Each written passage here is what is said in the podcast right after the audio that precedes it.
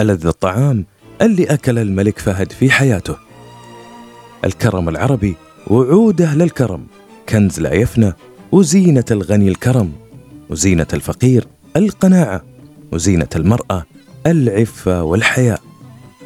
والكرم إنك تعطي الشيء اللي أنت فعلا بحاجة له وكذلك من الصفات المميزة واللي تأصلت فيه خصلة الكرم إنه ما يرد أحد يسأله مثل قصة اليوم.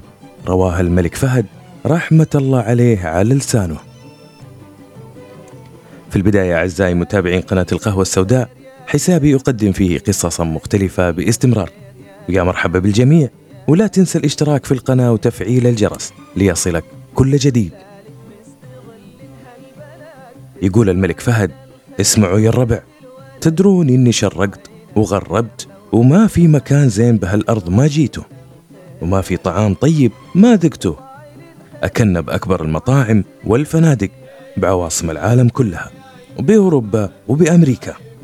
لكن ورب العزة والجلال إن عشا تعشيناه من سنين في بيت بدوي من أهل الشمال إنه هو ألذ طعام دخل جوفي بحياتي كلها.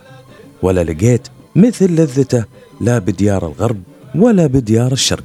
والسالفة من هالسنين طالعين للمقناص من جهة الشمال بمنطقة حزم الجلاميد وحولها وبأيام الشتاء والشمس ما طلعت لها ثلاث أيام وهي تمطر علينا مرة سيل ومرة ديم. ويجي هاك النهار وما قدرت سياراتنا تتحرك من الماء وخيامنا ما قدرنا نبنيها. تغرقت الأرض وامتلت من الماء. وأنا أقول لخويانا شوفوا من هاللي حولنا من البدو وهو يرقب واحد من خويانا بالدربيل فوق ضلع وجانا وقال يا طويل العمر أبشر بالبدو شفت لي سوادة بيت شعر هناك ورا هاك الحزم وننقسم قسمين اللي يعرفون الديرة. صاروا عند السيارات والمعدات والبقية ستة منهم ركبنا سيارتنا الجيب ونروح جهة البيوت. وحنا من هالدين من التعب طول النهار. ممشى وحفر ودفن بالسيارات. وملابس بعض خويانا مبتلة وبنى بعض الجوع وعلينا برد. ونجيك تالي نهار حزة المغرب.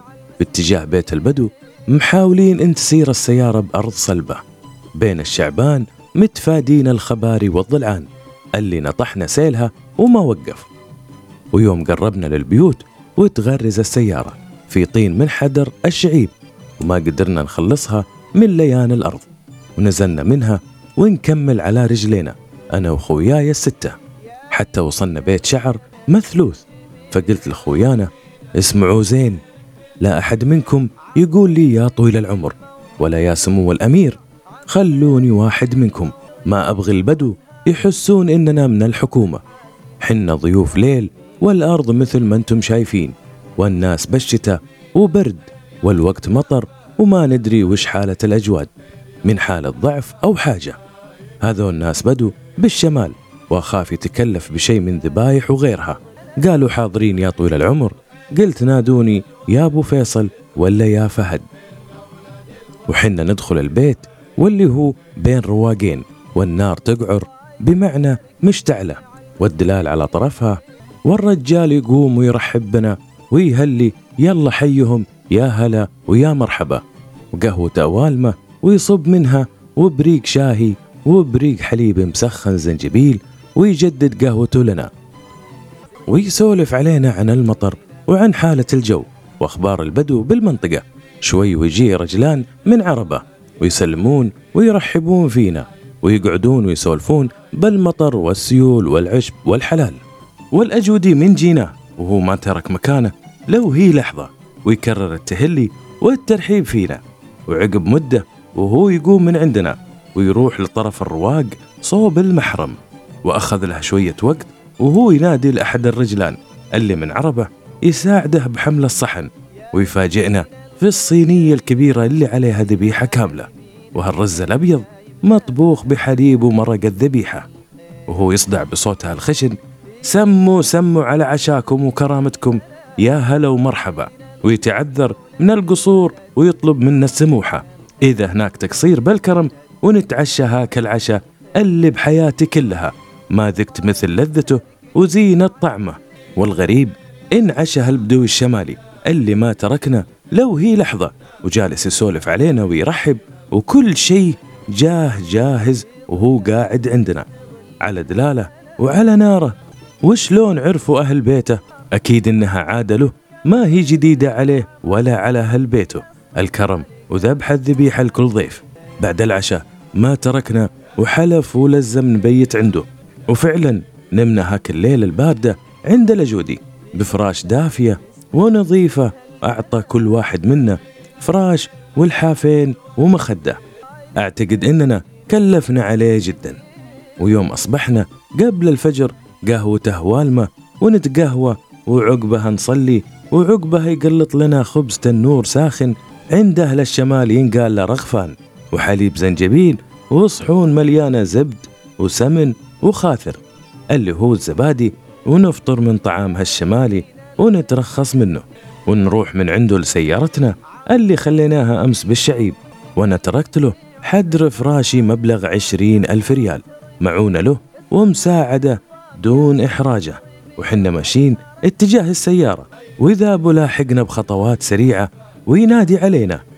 وأقف له ومعي حد الأخوية والباقين قلت لهم أكملوا أنتم طريقكم أظن أنه بيعلمنا علم ما يبي أحد يعرفه.